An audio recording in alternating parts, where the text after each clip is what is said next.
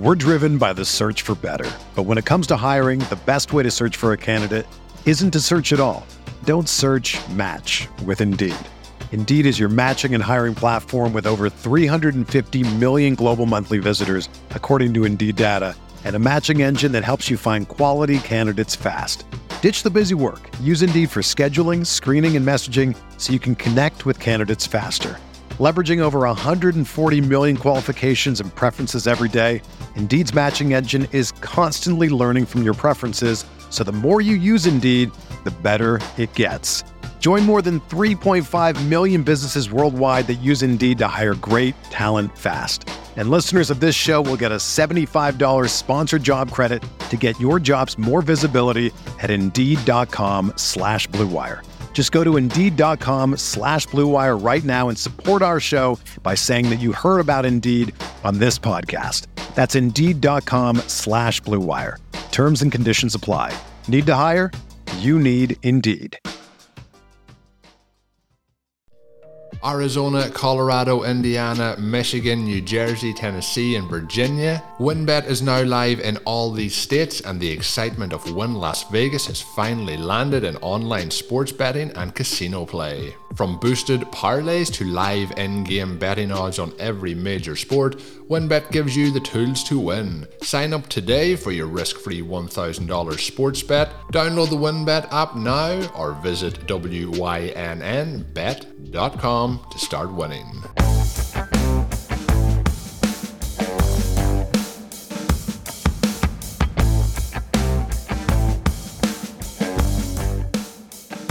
Player and team developments we expect or hope for. That's what we're talking about this week or today on Stealing Bananas. I'm Ben Gretch. You can find me on Twitter at yards per Gretch. You can find my Stealing Signals Substack at bengretch.substack.com. With me, as always, is Shawn Siegele, who you can find at Rotoviz.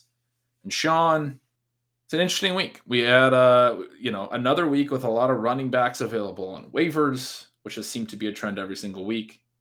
But we are going to kick off with a little bit of discussion about Justin Fields. We are. The Bears Packers game was tight until the end. It looked like Chicago might be able to spring the upset there when, uh, really, on the penultimate drive, Fields Bogdan wasn't able to keep them going. They needed one more stop as well to really feel good about their chances there. The defense continues to play well. Khalil Herbert really a revelation in this game where we could see his start stop ability. We could see his explosiveness once he got through the hole. Uh, as we talked about earlier in the week, a touchdown, another touchdown called back.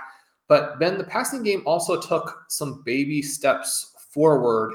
And this pass game is is pretty interesting. Now, some of the stats we're going to talk about today come from the advanced stats tool, come from the Stealing Signals tool. I'm going to reference a lot of stuff that our writers Corbin, Connor, and Bjorn have been talking about in cool pieces this week. One of the guys who jumps out uh, is Darnell Mooney.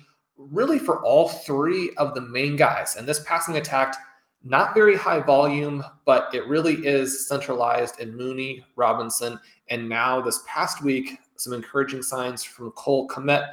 Ben, what were your thoughts on Justin Fields as we continue to see elite arm strength, very impressive accuracy, but then some of the elements that maybe let him fall a little bit in the draft, the concerns that some teams had about him moving to his second read and being able to work through some of those elements, and even this ability to unleash the athletic ability, which has bailed out someone like a Trey Lance on occasion, and really was the thing that allowed Russell Wilson and Deshaun Watson to be just these breakout stars almost from the instant they were on the field. We haven't seen that yet. Yeah, definitely. And that was something I wrote a little bit about in Stealing Signals this week. And then talking with some subscribers, got some questions about basically, you know, we're seeing him get cut in a lot of leagues. You're seeing him get cut in two quarterback leagues, even, um, or at least that was true for one of my subscribers. And the, the question was sort of boiled down to, you know, in what situations are we still holding him? And my I mean, my answer was uh, that I like I haven't cut him, but I'm mostly playing in deeper leagues. I did see this week some of the I, I, would say some of the concerns that other people have been seeing that I've been maybe you know rose colored glasses overlooking. But part of that for me is because you know certainly he looked even as things opened up. I, I've been blaming Nagy in the offense a lot. Even as things opened up, he looked like he was playing tight this week, and that was one of the big things I think was a problem for him to really have a strong game uh, because he does have you know the dual threat ability and and the thing that I've been so excited about is the accuracy. He continues to place balls in in really intelligent spots, not just hitting guys in stride when they're open and those types of things, but throwing away from the defense when they're not and, and all those types of things.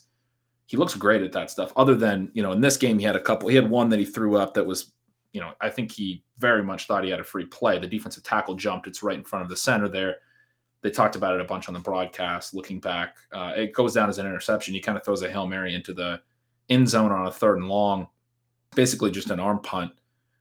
And we never got a great shot, but I actually think they probably did miss an offsides on that play. Uh, and then later he he had another one that he threw up, didn't have that caveat, and probably should have been an interception. It was very very close. They reviewed it and and the call on the field stood that it was an incomplete pass, but that was another like sort of bad throwaway. So anyway, other than those couple of plays, he he has looked really good uh, throwing the ball. But yeah, he looked a little tight even as the offense uh, opened up. There was a play that he scrambled. I mean, he started to scramble more, and there was a play that he scrambled for a good chunk uh, but when you watch back the play, you know, the Green Bay defender gets his hand on Fields' jersey and, and, tugs on the jersey, and Fields is able to break free and then find running room to the left. Watching the play, I was like, you could see that there was this this space to the left. The line was sort of overloading, the defensive line was sort of o- overloading their pass rush to Fields' right. The left end was sort of kind of spying, not actually pass rushing. And so they were just kind of leaving the left side open, but trying to sort of spy and Fields should have been moving in the pocket away from the the pressure and where the line was, and he was just staying right where he was. And so that's like an example of what I would say is you know him playing sort of tight. It's it, it was nice to see him break free from the near sack, but he also could have been sacked if the defender had a better grasp on him, and if he would have been shifting towards that space earlier, you know he wouldn't have had to, to make that play to break a tackle and all those things. So some elements like that that don't look great. Definitely some holding the ball, which we know has been a concern he takes two sacks late in the game. They're into field goal range, down 10 points, need to at least get a field goal. Especially the first one I thought was really poor. He had an opportunity to just get rid of the ball and ends up taking a sack by trying to kind of extend the play. The the the the the second one was on a third and long after the you know the original sack, and uh, was a couple plays later. I think the original sack was first down, and then third down he you know doesn't get great protection, but also they're in like 52 yard field goal range and it's third and long and you're down 10 you got to at least give your you know your kicker a chance to make the field goal and, and, cut it to a one score game. It's it's a situation where you just can't take a sack and he takes another sack. So a couple of things there that were were not great. But the tightness thing and i think part of the reason i've been you know that's the way i've been describing that he looks like he's playing tight. Part of the reason that i've been you know blaming nagy and not been necessarily blaming Fields as much as he played. Like the biggest thing I would have said about his preseason play, especially his very first game, is he seemed to be playing so loose. He, he was taking off and running. Uh, he seemed like he had good feel to, t- to break the pocket earlier. He had a rushing TD, I think, on his first drive in the preseason, and another nice run. And if you've watched him in the regular season, it looks like he is almost glued to a spot in a way that, like, this is you know, I, I can't really, I don't really have a good explanation for why he would look so much tighter in the regular season than he did in the preseason. And the biggest one I can come up with is he's more or less being instructed as this rookie rookie QB to play that way, to stay more in the pocket, to look to pass. We know that coaches are going to look at things like that sometimes. And as a rookie QB, he's going to try to do what he's told essentially. And so he's trying to get through his reads. He's trying to work on those things, but it just seems like whatever, for whatever reason, he's not playing in, in a way that makes the most sense for him. Now, the positive from a fantasy perspective, he's had three already single digit games. He comes out this week, he ends up with like 14 or 15 points. If he's able to get more points in that late game situation where they're trailing, potentially gets up to around 20 fantasy points. He's had some weird games. The Cleveland game was was atrocious. It was terrible on all levels. They got blown up at the line of scrimmage. Their whole offense was terrible. And then the next two games, they get out into a positive script, and the opposing offenses don't really compete. So you can understand why, especially coming off the Cleveland game, the team was very hesitant to throw at a high rate necessarily. And so they, they run a lot, they win those games. I was bummed in Stealing Signals' weeks that they didn't let Fields get into more of a rhythm. But this week against the Packers, they're trailing, but it's not a situation like the Browns where they're just absolutely getting destroyed up front and everything. And Fields opens it up a little more. And, and I expect the Bears are going to trail going forward at times, and we're going to see Fields be able to throw more. And so going forward from a fantasy perspective, I almost feel like those first three games are represent sort of the floor of anything we could see going forward. If you look at like all the different elements of what go into, especially for a dual threat quarterback, what goes into them scoring fantasy points, team pass rate could not pr- probably be any worse for Fields. His scramble rate could basically not be any worse. He did a little bit better here uh, against Green Bay and, and did get off and run a little better for fantasy, obviously. The touchdown rate, the fact that they've had a lot of rushing, running back rushing TDs in these games for a dual threat quarterback, that's, I mean, I, I think that can't get any worse. He's either, you know, Fields is going to either throw some of these pass, these TDs going forward, or he's going to run some himself you know, just the overall efficiency of the offense sort of can't be any worse. So there's all these different elements where like I don't know necessarily that all of the things are going to improve. I, I, actually think that they won't. I, I don't think necessarily that they will improve soon. They're, we're seeing only baby steps, like you said.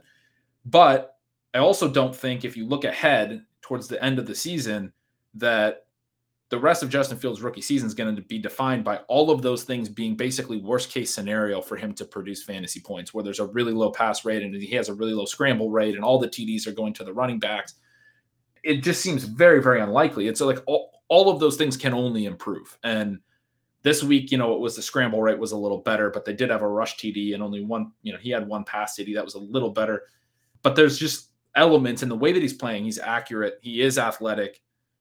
I, I, I just think as we look forward that we're going to see a lot better performances broadly. He's still probably going to have some more single digit games because the Bears are going to Bears, but there's going to be some games I think where he hits 20 points. I, I still believe all that. I've, I've, definitely shifted the expectations down, but I don't think he should be like available. I mean, we, we saw with Jalen Hurts late last season was a, a, massive fantasy player late in the uh, in in the fantasy playoffs last year we've seen it with like Tim Tebow's and those types, right? And and Fields is showing more as a passer than those types. The team situation does suck, but this guy does still have the profile that can be a really useful fantasy quarterback later in the year. And Ben, I think that cautious optimism then leaks over to the receiving threats. And I, have got a couple of these guys on a lot of teams and, and follow with interest sort of at, any hint of a mini breakout. And Darnell Mooney has really been the guy for Chicago this year. He leads in terms of routes run, a tiny little edge over Allen Robinson there, same small edge in targets. He's catching 89% of his catchable passes. His conversion of air yards, the percentage is actually twice as good as Robinson's there. He has eight more targets in week six. He catches five of them. He gets into the end zone he continues to look like someone who, for a smaller speed receiver, can operate at that intermediate depth and get open very consistently. And that's something that is helpful for this young QB who wants to see his guys open. The contrast there is Allen Robinson, who is one of the week's leader in air yards, are using him on some more deep opportunities this year. If he can start to hit on a few of those, not only will it pay off a little better for his fantasy managers, but allow the overall offense to work. And then the other guy that I really love and have on a lot of teams, so there's going to be a little bit of bias here, but Cole Kmet, third in routes on this team by a very, very wide margin. He has the five targets in week six. He catches four of those. He also has what I believe uh, was a lateral down at the goal line that he's not quite able to punch in. Kmet, one of those guys who has this profile of the breakout in terms of talent, right? So we would see him as being one of the next guys in that uh, Hockenson, Goedert type of area to make the move. And week one was okay. He goes through this month that was basically completely barren, jumps back out in week six. We picked him up in uh, one league for just a dollar, which I, I don't necessarily think that he should be out there at those prices when you look at where some of these developments can be. He's big, he's athletic, he catches the ball well, uh, he's good before the catch, he's good after the catch. And I think that he is going to be the guy who sort of unlocks this offense going forward. How sort of physically dominant he was in week six and how the Bears adjusted to make him a focal point, I think is a big part of what they'll need to do. And I think can be a big element of unlocking Justin Fields. Yeah, I, completely agree, and I, I, would also just add that I, you know, A Rob has basically looked disinterested to me, uh, basically the whole season. Saw a little bit more life from him in Week Six. It felt like like maybe he decided he wanted to play football this year. So him being involved as well. I mean, Mooney has basically been the only guy for a while here now, but a little more from from A Rob would be nice as well. But I agree with you on Kmet. And, and even if it is just sort of Mooney and Kmet and A Rob is kind of going through the motions for whatever reason, it's it'd be helpful to have a couple of pieces that are are getting uh, acclimated. I, I, would say that look, I'm not like buying low on Allen Robinson. It's been atrocious so far, and he's not even a guy that I drafted in any leagues or, or was ever really excited about. But certainly, there's some optimism there. Broadly, for if you want a case for buying low on A Rob, or you want a case more about Kmet to understand, like understand what would mean that we're optimistic. The team pass attempt numbers have been incredibly low. And this is definitely not the first rookie that we've seen that from uh, in their first couple of games. Like it is very common actually for rookie QBs. I mean, not in, entirely in every situation, but but fairly common for rookie QBs to have sort of absurdly low pass attempt numbers early, and then for whatever reason, the you know the the coaching staff or the game flow or whatever, their their volume sort sort of opens up later in the season I didn't necessarily have like great examples of this as I was trying to talk through it with some subscribers, but I started pulling some. And, you know, the first, very first one that came to mind for me was Deshaun Watson, who I remember immediately in his first start was really good, but that was in large part because he had this super long touchdown run against the Bengals. He pretty quickly in a second or third start um, started to actually th- open up and throw a lot more, and he had a really good stretch. And then he, he ends up landing on on injured reserve later in his rookie season. But as I and look, it would be probably wrong to compare Fields to Watson at this point. We don't know what Fields is going to be long term. So as I was looking through some other ones, I was trying to look at more you know, oh, a better range of potential like sort of player talent types. And so another one that came up uh, came to mind was Mitch Trubisky. Because remember, he had some really really low volume games to start. His second start of his career, he had 16 pass attempts. His third start, he had seven. So they literally, I mean, this is actually John Fox's Bears now we're doing the same thing with Matt Nagy. I'm sure Bears fans are thrilled to to rec- to know that uh, the way that Matt Nagy is handling Justin Fields more or less shows that when they fired John Fox, they just hired the new John Fox. Uh, but yeah, Trubisky in his first three starts, because he had only 25 pass attempts in his first start, he totals 48 pass attempts, super, super low. And then immediately by his fourth, fifth, sixth start, seventh start, he has a bunch of 30 pass attempt games. He only has one more the rest of the year that's under 20 attempts uh, and only two more the rest of the year that are under 30 attempts. So it takes a few weeks, but they, for the, the rest of that season, open things up and start treating it like a an actual NFL offense. And then going into, you know, Trubisky, his first start was week five. Going into his second season, early in that season, he has some really nice games. So still sort of in his first 16 starts, if you will. And the other one I looked at was Josh Allen early in his rookie season. He has a uh, six games, he gets hurt. He misses four games. The first six games, he only throws more than 22 passes twice. And he wasn't even really running very much early, especially compared to what he did late. I think everyone will remember that late in Allen's rookie season after he came back is when he had, you know, a 99 yard uh, and a TD rushing game in his first start back. Then he has a 135 yard game, then a 101 yard game.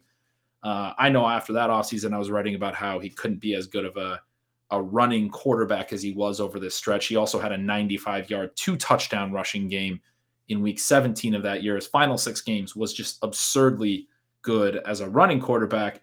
And I was writing about how that, that would have to regress. And clearly I was right because Josh Allen has just gone on to be a superstar. And again, Fields, not necessarily Josh Allen. I'm not saying late this year he's going to be running for 100 yards. The point is, Josh Allen, as a rookie, early in his season, didn't have more than 40 rushing yards in any game in his first six games. Later, he winds up running a lot more. He's also throwing more passes, uh, was over 25 pass attempts in five of his final six games. Again, was over that number only twice in his first six starts. So, you know, Tua, similar thing. Very, very low volume first couple starts last year for Miami. Later in the year, he has a 48 pass attempt game, 58 pass attempt game. Point is, we've seen this. I don't necessarily know what's going to improve for Fields right now. It feels like nothing can because the Bears are terrible. And maybe the Bears are just a, a worse situation for any quarterback than we've ever seen. But when you look at it, sort of, first of all, based on some of these trends from some of these rookies, even these ones that aren't necessarily great, they went on to have strong games at some point in their rookie season. And a lot of them started at really absurdly low volume, like Fields. And then you look at what, what has happened with Fields, the reasons for it. Well, the Cleveland game, we watched that game. They got absolutely destroyed. And I, you know, I already went over this, but then the next two games, they're coming off that Cleveland game. So of course they were a little bit even more conservative than you would expect. Now they get back into a negative script here with the Packers. Fields throws a season high 27 times should have probably had a few more pass attempts and potentially a, a second passing TD. Maybe not should have, but could have because they're in that late game situation where they're they're trailing and they are throwing, but he takes those bad sacks. That's not going to happen in every single game. Uh, you know, sometimes he's going to be able to push them down and get them into the end zone when they're in this trail situation late. They're going to trail against Tampa. Part of the reason I'm bringing this up now is they're facing Tampa Bay. Tampa Bay has an, a, a, really aggressive pass rush, probably pretty similar to Cleveland. At the same time, we're a month away from that Cleveland game. They've they've actually done some different things. It's not great necessarily, but I do think like Tampa Bay is giving up the third most points to opposing quarterbacks. I think I do think Fields is going to do something in this game, whether it's some rush value or they're able to throw late in a blowout loss or whatever it is. I do think Fields is going to wind up having a decent game, and it's not. I mean, I think based on most of who you know, most of what I'm hearing and who I'm talking to it, it sounds like people are expecting Tampa's D line to do what Cleveland's D line did, and for Fields to have another single digit point fantasy game. I just I, it, that doesn't seem actually like what all of these trends point towards. I, I think he's got to throw a little bit more than he has in those or did in those first couple of starts. It, it's just everything's got to trend that way in the first place because it was absurdly low volume, and NFL teams can't play that way over long stretches. And he's got to have some kind of regression somewhere, right? So, what I'm hearing from Ben Gretch is that Justin Fields should not be on waivers in your league. If he is, pick him up. And there have been some opportunities to buy Fields in Superflex, in Dynasty. If you have a manager there who is ready to win the title this season and was excited about Fields, but now can't win the title if they keep going that route, uh, this is the time to make some offers. Now you're going to have to make good offers. You're going to have to make fair offers. You're not going to be able to steal Justin Fields. People understand uh, some of the elements, at least that Ben is talking about. But this is the buying window. This is your chance. So make sure you get out there and get that done this week. If he looks good against the Buccaneers, that window will slam shut in a real hurry. Then we're going to talk about some other trade opportunities, both sort of dynasty and redraft related. Come back from the break. Colm Kelly here, the executive producer of the RotoViz Radio Podcast Network and co host of the RotoViz Overtime Podcast, along with the phenomenal Shawn Siegele. The wait is over, the NFL season is here, and there's no better time than the present to sign up for a RotoViz NFL Pass. You'll get access to all of our content, all of our tools, everything you need to help you for that in season success. As a loyal podcast listener, you can get yourself a 10% discount to a RotoViz NFL Pass just by adding the code RVRadio2021 at checkout. Or go to rotoviz.com forward slash podcast for more information. Let's go get those championships. I hope you enjoy the podcast. We're driven by the search for better. But when it comes to hiring, the best way to search for a candidate isn't to search at all. Don't search match with Indeed.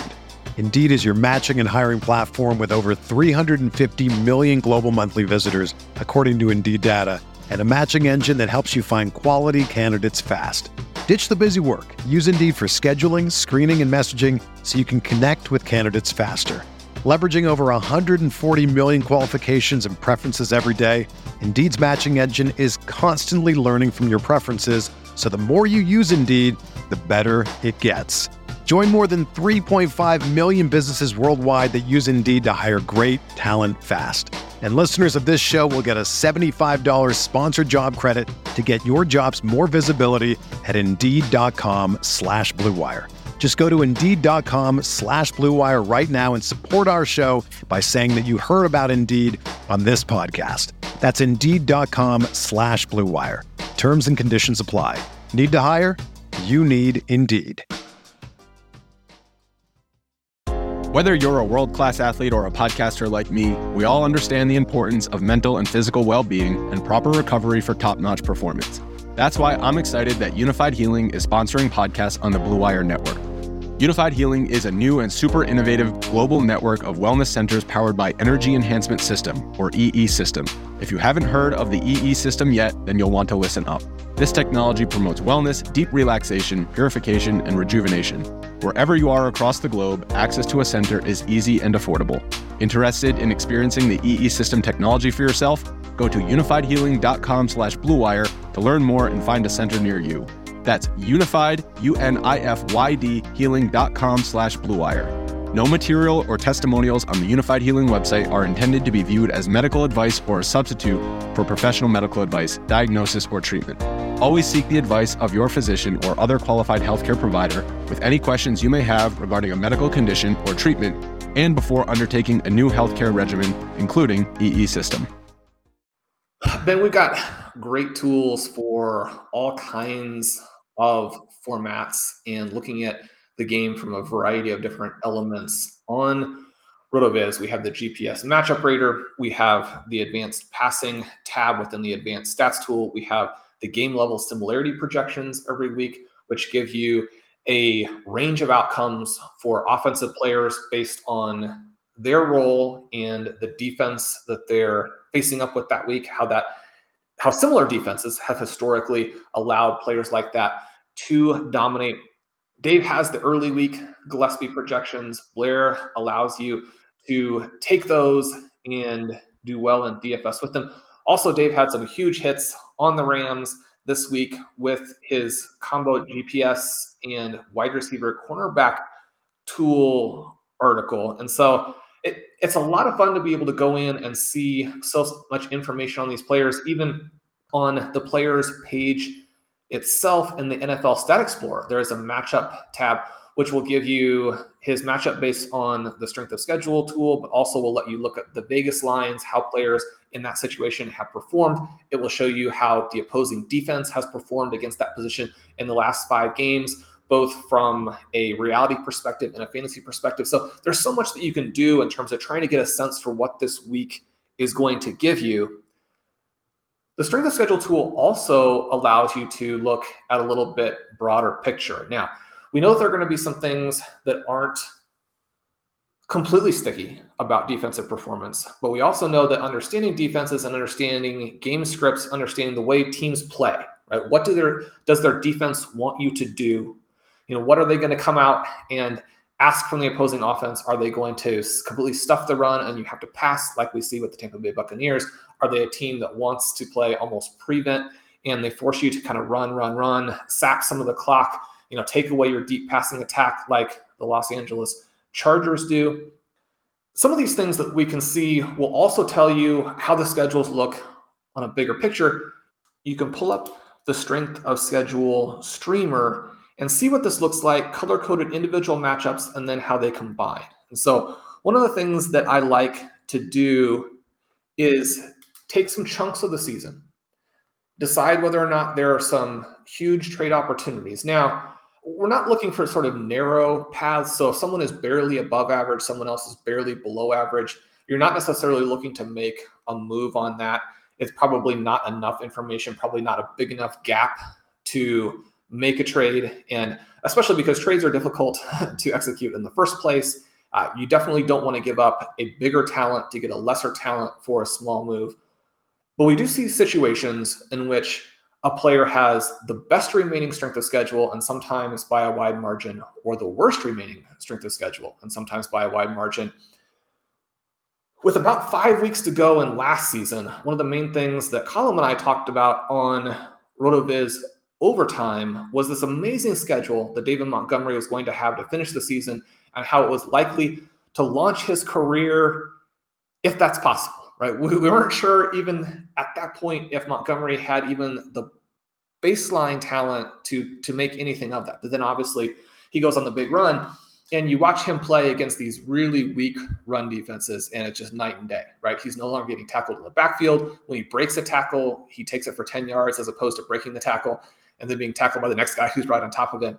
And so there are some opportunities to make some plays like this one of the things I wrote about this week, and I know that you were asked about by some of your readers, was the schedule that Dalvin Cook has going forward. So, just to give listeners a little bit of a sense, from now through the end of the season, Dalvin Cook has the worst remaining schedule in the NFL. And unfortunately for our Antonio Gibson fans, and we may talk about that a little bit at the very end of the show, Ben, he has the second worst.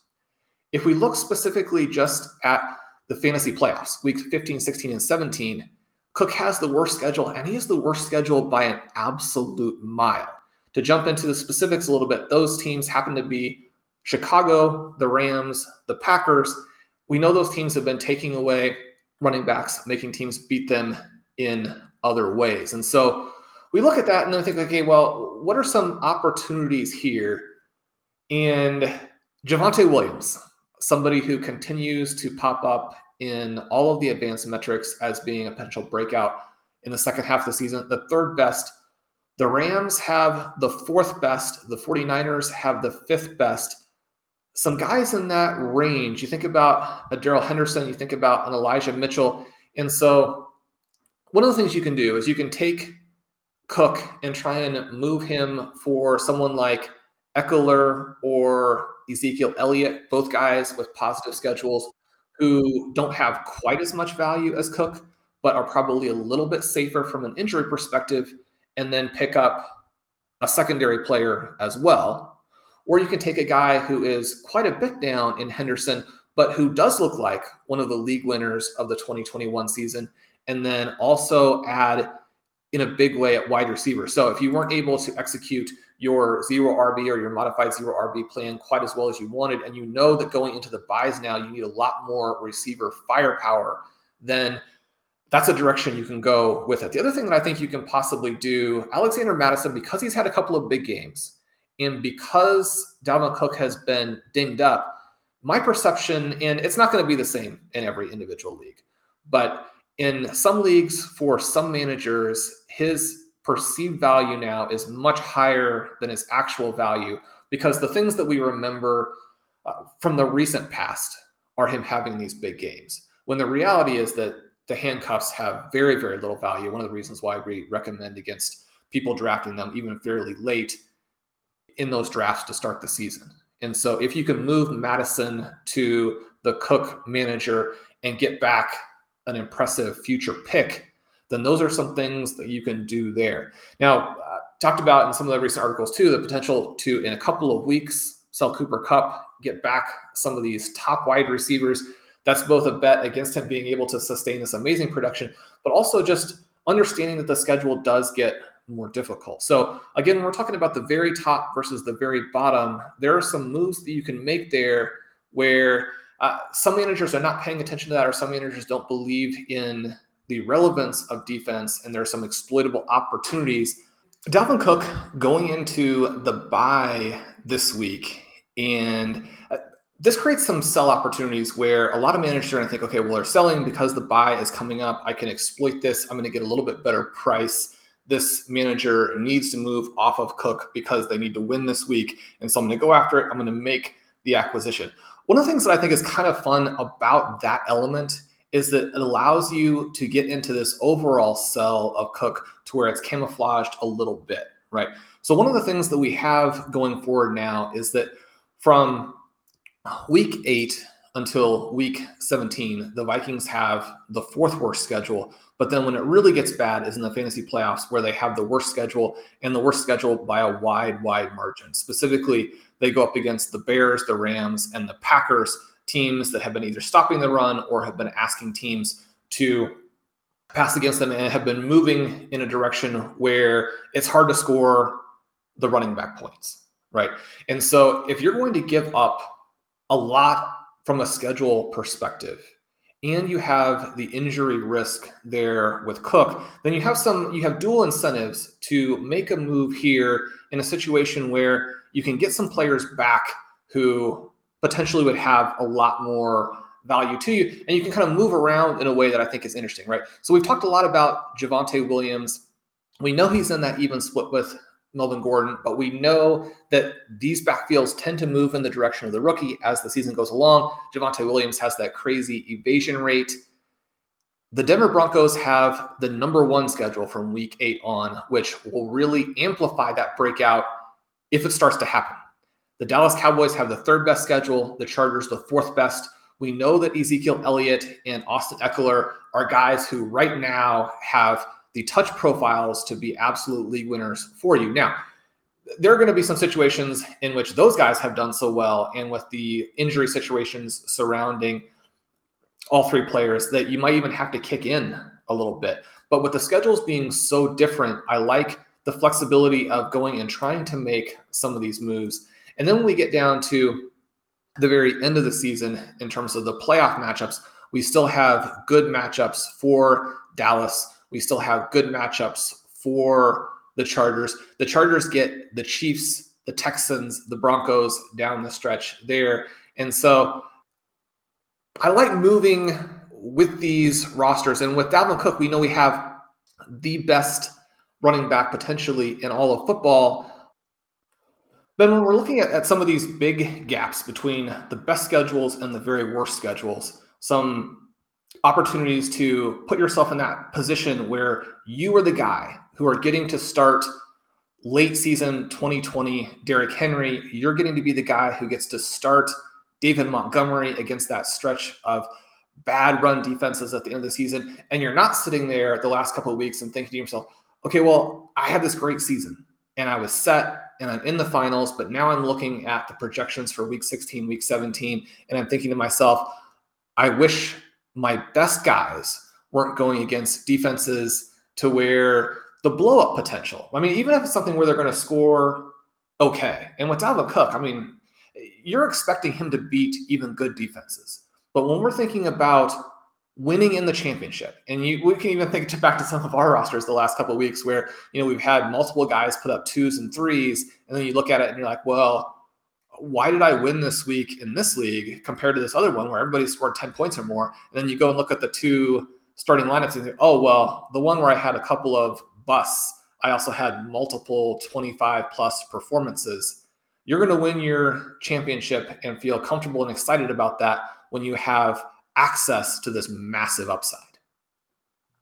Yeah, absolutely. And you mentioned the the strength of you know looking at this stuff. I it's certainly a sort of a a leak for me or a, a, something that I don't look at as much. Um, so I think when I was less in the weeds with fantasy, I was looking at things like schedule a lot, and then there was a point where I, you know, I've gotten so deep into things like stealing signals and player usage that I'm maybe not taking enough time to look at things like that. Like you mentioned, the David Montgomery one from last year. That's one that I sort of let slip a little bit and didn't didn't um, see coming as such a positive for him and that it's a really key thing. Mean, one of the things you mentioned about like how to use this strength of schedule tool at RotoViz was that it, you know, some some of the the matchups to me are a little bit they're they're interesting. They're like you mentioned for Cook that he has Green Bay in week 17 in the fantasy championship. I think of Green Bay as a great matchup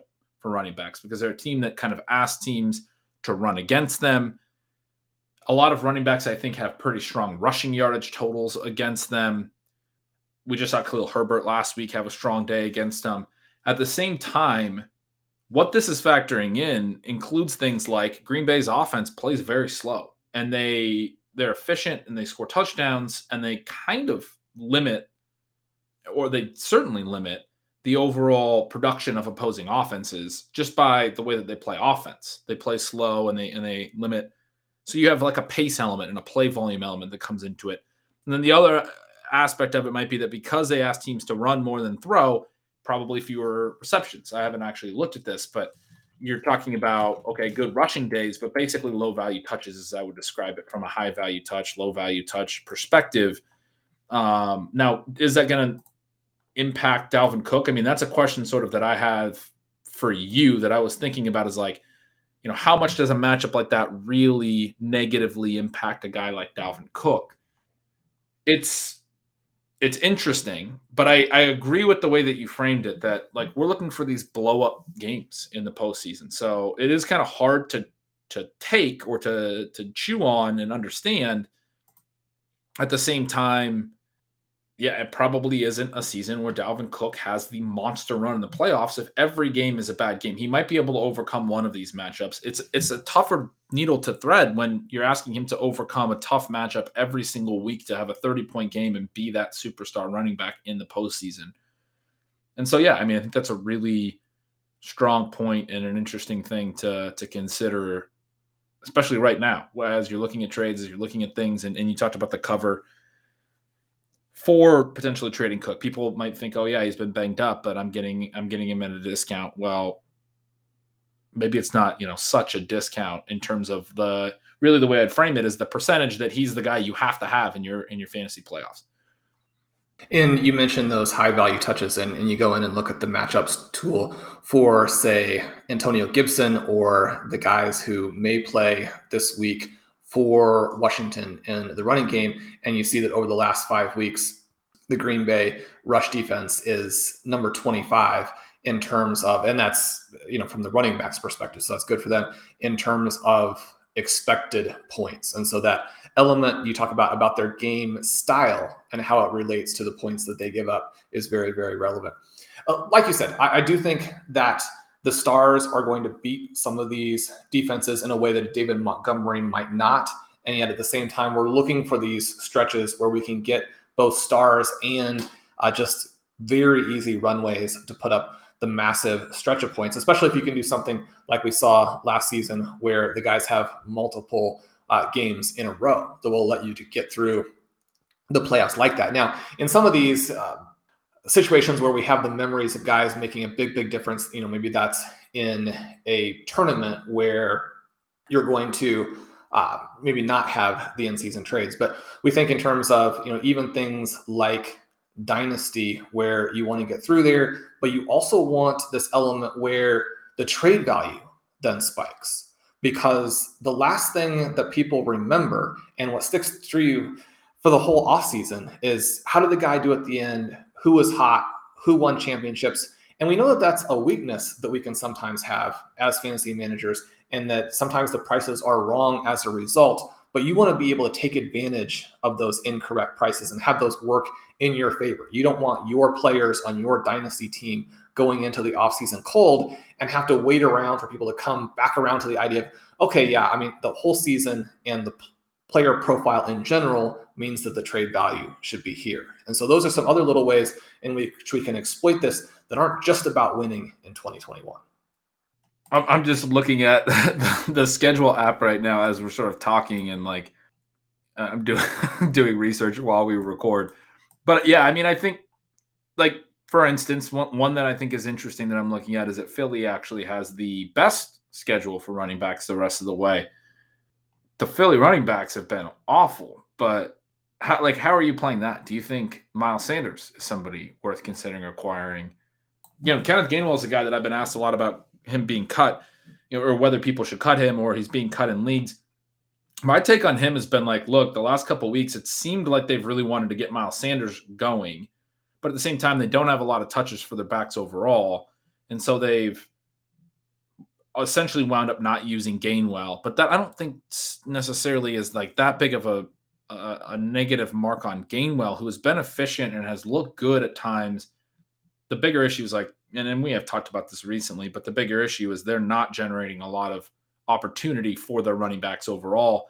At the same time, when you look at the rest of the season and the schedule and the fact that they've really only used two backs, if Sanders were to go down, I still think Gainwell has a lot of handcuff value if he were to work into. I mean, I don't know that I, that that trading for Miles Sanders at the likely cost of acquiring him makes a ton of sense, but Gainwell's one that people are just outright cutting, and so he's somebody that at his cost might make some sense as a handcuff that is worth stashing for a while, knowing that if there is a period of time that that Sanders misses I mean, Gainwell's looked really good in the limited opportunities he's gotten. I would expect him to be maybe not a workhorse, but the back that gets the bulk of their touches, and maybe that wouldn't necessarily be a massive ceiling, but in good in good matchups where he is an efficiency player, we could see some big big weeks. And there, there are a lot of ways in which Gainwell profiles as the high value touch guy in that offense should they go back into a direction where they have some of those, right? So we talk about teams who are at the top end of that for different positional groups, teams that are at the bottom end for different positional groups. Especially, I think, when an offense is developing an identity, there's the ability for that to bounce around a little bit more than, you know, if you have a 35 year old quarterback and an established play caller and you know what the identity is and you would expect it to be somewhat consistent until you have an injury or maybe you have a big influx of talent in the offseason at a certain position that changes around what a team wants to do. And so I think that when you have a Philadelphia, there is the potential to any time that the overall workload or the overall dynamic of the offense turns against any of these individual young players, that you should acquire them. And so you go through a little bit of a stretch here where DeVonta Smith doesn't have a great game and you need to get out all the trade offers you can. DeVonta Smith is going to be a star.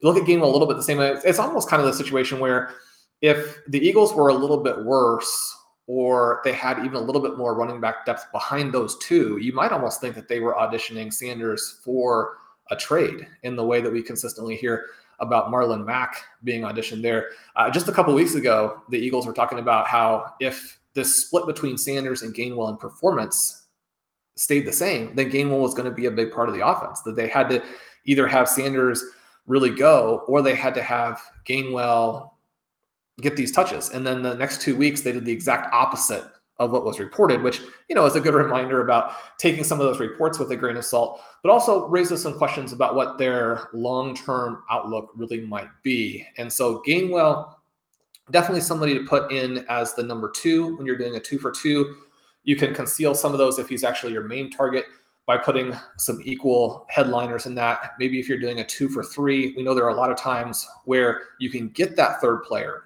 in a two for two. And he would be somebody I would be trying to pick up in those situations. Because, like you said, I, I think that the likelihood that it actually pays off for us is pretty low. But the price also should be in that range where it makes sense to try and make those bets if we can do it without hurting ourselves in other areas. Definitely. Looking at the QB and wide receiver, the best schedule going forward is Vegas. And look, they looked pretty much the same without Jon Gruden last week. Henry Ruggs had a nice game. They do have kind of a not great matchup against Philly this week, and then they're on a bye in week eight. But that just means that from week nine to week 17, especially, I mean, they're they're the, they're the best remaining schedule from week seven on, but from week nine to seventeen, especially, is when you're looking at. You know, I know you've you've talked about Derek Carr a lot, and we have him on a lot of our teams.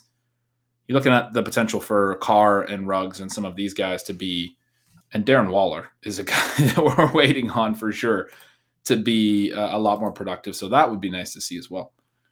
It would be great, and and it depends on where you are with your team and your season, how many teams make it to the playoffs? If you are in a league where half make it and uh, you know you can take a little bit of risk then make that move now. Be willing to sit through this game this week and through the bye if you can't afford that because only four teams make it or you know somehow you are actually you know two and four one and five and you need to start winning then be patient but yeah, as you mentioned, once the Raiders get back from that week eight bye, they have the Giants. We just saw what happened to them. They have the Chiefs twice over this stretch, which I mean, Kansas City, even when their defense was performing a little bit better than it's been performing in 2021, Derek Carr, I mean, he was someone, if you just watched Derek Carr the last couple years against the Chiefs, you would think he's the best quarterback in the NFL.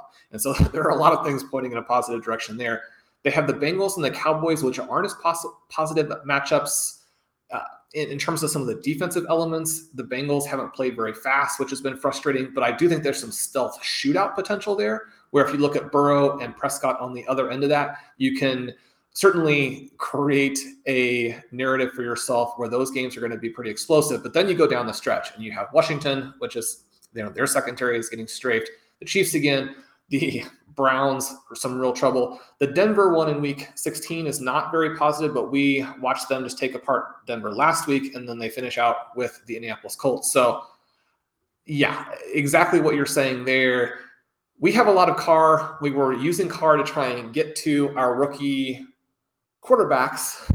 We've done a big Justin Fields stretch, but we know that getting to the rookies has maybe not been as effective as we were hoping we also have this kind of paired with Joe Burrow, then it's not as good as having Kyler Murray or Dak Prescott or Patrick Mahomes, Josh Allen.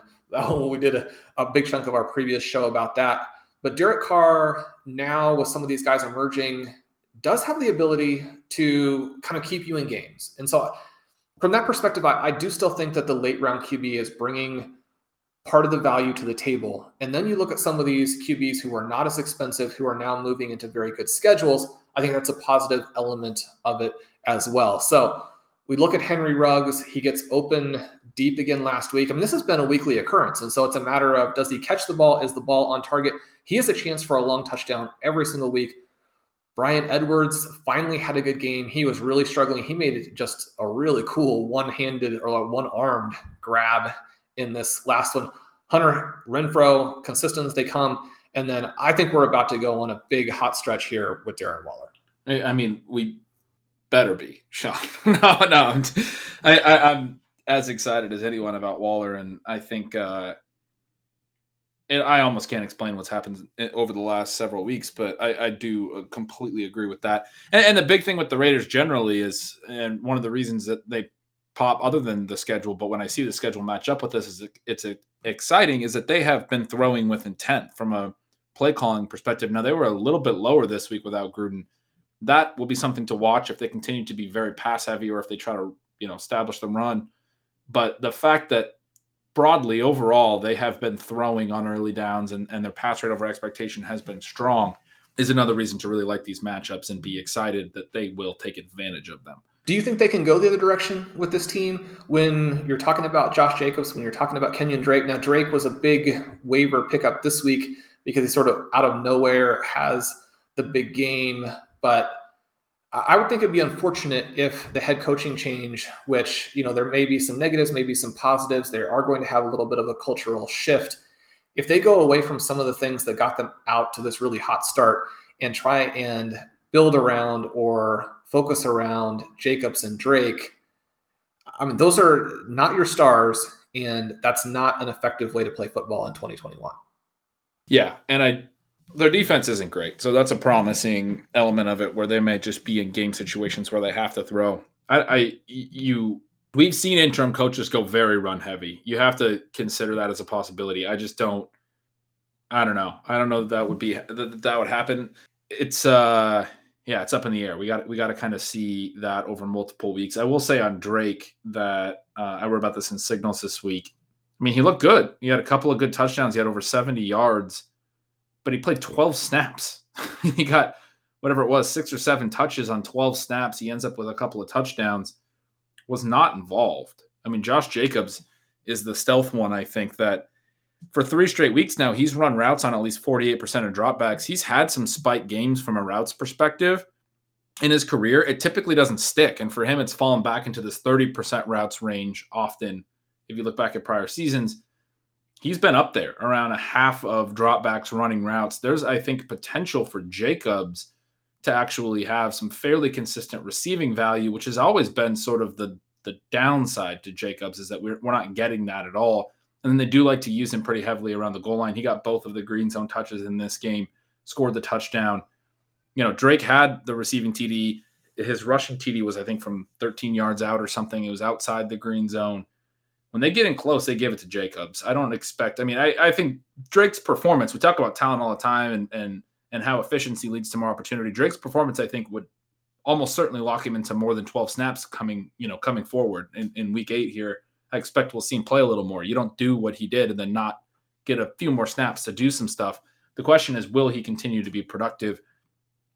I, you know, the way that he scored, both of them being longer touchdowns, is a little bit harder to see. And I actually think Jacobs is the one that, if they do go this way at all, he's the one that's actually kind of a little bit of a buy. I, I hesitate to say that. I've never been interested in, in Josh Jacobs, but uh, especially right now after Kenyan Drake was good this past week, you might be able to get Jacobs pretty cheap, and that would be the reason to, to even consider it. Then before we go, a couple of little notes from the stealing signals tool. We know that one of the things we've had the most fun with this season is D'Andre Swift and how that thesis has paid off. He's right there at the top with Najee Harris in terms of high value touches. He is beating Harris substantially in terms of high value touches per snap. At the same time, a lot of this has come in garbage time. Talked in the Zero RB report this week about his receiving EP and how high he has been in that quarter category. But over the last three weeks, more than half of it has come in the fourth quarter. They have this matchup with the Rams this week where I don't know. I mean, you, worry that against some of these better teams that they won't be able to pick up those third downs. They won't be able to keep some of these drives going. They could sort of lose out and lose the fourth quarter if the opponent is able to control the ball during garbage time, something that could happen with how bad their defense is. D'Andre Swift has been a dream come true. Is it unsustainable to the point where we would consider moving him? I mean, he's obviously going to be a high value touch guy, but to maintain it at this level when he's splitting sometime. Now it's really moving in his favor talk about the EP split this past week was one of the biggest splits that he's had with Jamaal Williams. Even though Williams at times has looked like the better pure runner, uh, you know, which was the rhetoric in the offseason. The Williams was going to be involved because he is this good early down runner. But even with Swift moving to take over more of the backfield, should we be concerned that Jared Goff was so bad this past week that you know some of the reports out of Detroit are about whether or not we should bench this guy. I mean, they don't they don't have the ability to do that. I mean, this is going to be Jared Goff's team, but you never want to hear writers and fans talking about putting the starting QB on the bench because things could get really ugly. I mean, they could get uglier than they already are in Detroit. Yeah, I mean, this is not something I'd even considered, and I think it's uh I want to hear more about your thoughts about why. We I mean, I have like 100% D'Andre Swift, and so right. and, and, they're mostly in leagues where I can't sell them. So unfortunately, I don't have to make that decision. But to do justice to the listeners, I wanted to make sure we at least uh, were willing to admit or to talk about this fact that there are some parts of this that have been kind of lucky. So this is your Josh Jacobs, where I just said maybe he's a buy, even though I don't really want to buy Josh Jacobs. You're saying maybe D'Andre Swift to sell. We're we're thinking through things where we might be wrong. I'll, say this was Swift three weeks ago, week four, first game over 70% snap share. He's at 73%. Week five, he's at 74%. Week six, he's at 78%. I mean, obviously that can't keep going up every week, but yeah, season highs three straight weeks in terms of how many snaps he's playing. A lot of that is because he basically is the only back that plays when they trail, and they've been trailing, and he plays a ton late, and he's getting these garbage time points, and, and you just covered all that. But the gap is widening, like you said. You're you're probably right in this implication that it's not going to continue to be this wide and that Jamaal Williams is going to play a little bit more and they're going to be in situations where they use him more. Williams has been a little banged up as well, and they both have, but I think Swift is healthier. And so, yeah, I mean, it is interesting. At the same time, I am not in a position to ever be interested in moving a running back who is efficient, who is racking up high value touches, who is getting both the green zone touches and the receptions he's doing it in every phase of the game. And, and, then he's on a team that's not likely to be in a lot of situations that are different than what he's been in. I understand your point about if Goff were to get benched, it could get really bad. But this is exactly the type of guy that I'm interested in acquiring typically at running back, like as far as my process goes. So I'm not I'm just excited about every every league that I have D'Andre Swift in. Yeah, I am as well. And I think that Swift and Harris, a couple of guys that we had for our live draft shows. Hopefully, uh, those were picks and the discussion of those picks when we did them back in the off season. Hopefully, those were helpful to listeners and kind of the reason why we wanted to target those players. It's not something that we're 100% right on the guys by any stretch. Uh, Colin and I did a, actually a big segment on overtime this last week talking about how I'm very impressed with what Derrick Henry is doing. And I think that he should get credit for that. And that it is a situation, I think, where the talent level there is extreme. And as much as you and I talk about how you want to focus on talent instead of opportunity, or not instead of, but understand that talent is going to create more opportunity in a lot of situations, and that we want to see the big picture as opposed to the narrow picture, and think that we know exactly how the season is going to play out from an opportunity perspective. Now, when you're talking about someone like a Henry, one of the things I did note is that people who are saying that Henry was the obvious pick and that historic season was the reason why. You know, that, that is a little bit more of a questionable take. But the idea that you could bet on Henry's talent, I do like that. And I think that having a little bit of exposure there may have made some sense, especially when you consider his full injury history. But from a big picture perspective, one of the reasons why our teams are in the position that they're in, and even in that position, even though because of where we drafted and because of the types of things we were targeting, we have a lot of Barkley who is out. One of the reasons why the teams are doing well is that from a big picture, from a humility based picture, targeting the running back receptions and targeting overall receptions through the wide receiver position in the flex, that's worked well. And I like the fact that the live drafts that we did, I think, illustrated how that was going to help listeners. Yeah, that's a great way of putting it. I mean, that's we've talked about this before, but for anyone who maybe hasn't caught it, that's something I always try to drive home with receivers is that receptions are just basically undervalued. There is so much upside in just receptions. We think of upside as these explosive players who can make big plays, but some of the biggest games you will ever see at receiver, basically all of them, if you go and look historically, if you go look at uh, what drives them, it's it's receptions. It's like there are obviously the the biggest all time games have multiple touchdowns as well, but there is. I mean, I haven't done like a, an R squared, you know, whatever, like look at the correlation between these things, but there is so much more stability in my mind when I when I just look at these things, and it's like it pops when you look at the big games in the player having a high reception game. That's how you get to big numbers obviously multiple touchdown games add add value as well. But it is it is pretty crazy. Like three catches for 30 yards is you know the equivalent of of one one touchdown. And so you know you talk about when guys get to double digit catches or they get to nine catches or eight catches in a game compared to a guy getting five catches but maybe scoring a couple TDs. The, the dude that gets to 10 plus and and maybe only has one touchdown, he's going to end up scoring more points. That's just how it all adds up. And so that's why we look at target rate so heavily. Targets per route run. Who can draw volume at a huge, uh, you know, rate?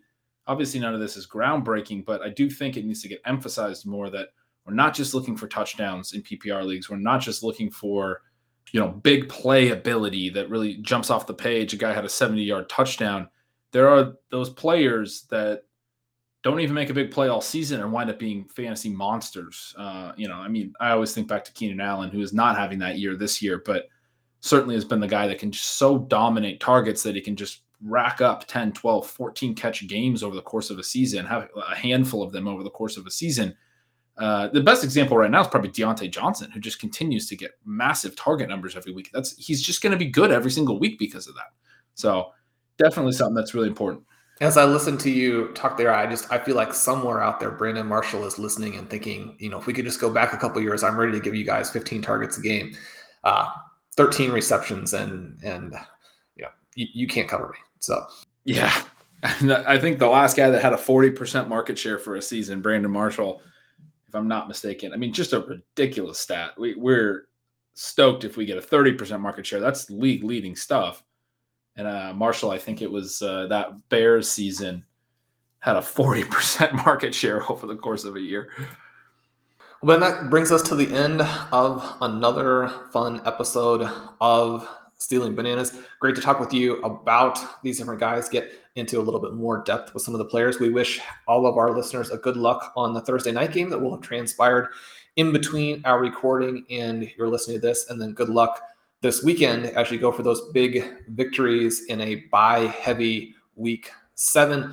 All of that information there with the high value touches you can get from Ben's newsletter, Stealing Signals. You can get it in our Stealing Signals tool at RotoViz.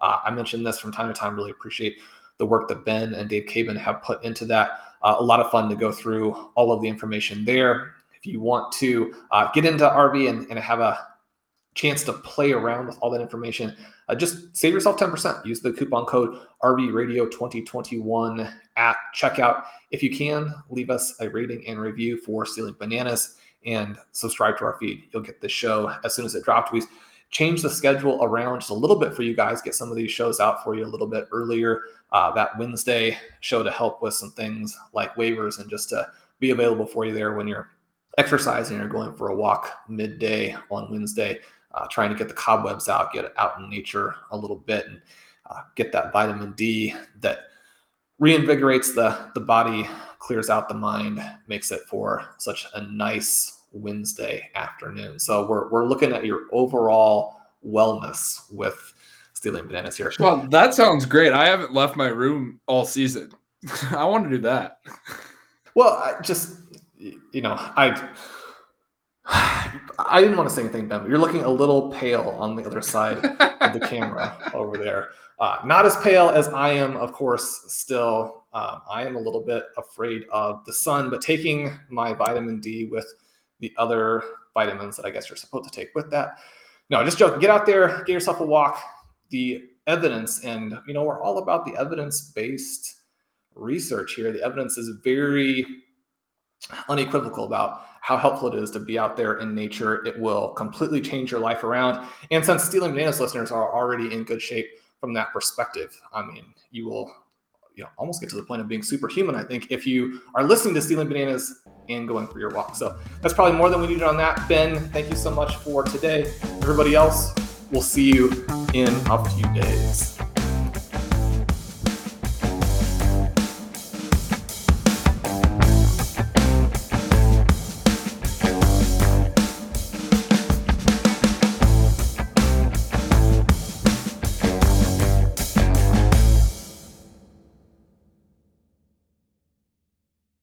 Everyone is talking about magnesium. It's all you hear about. But why? What do we know about magnesium?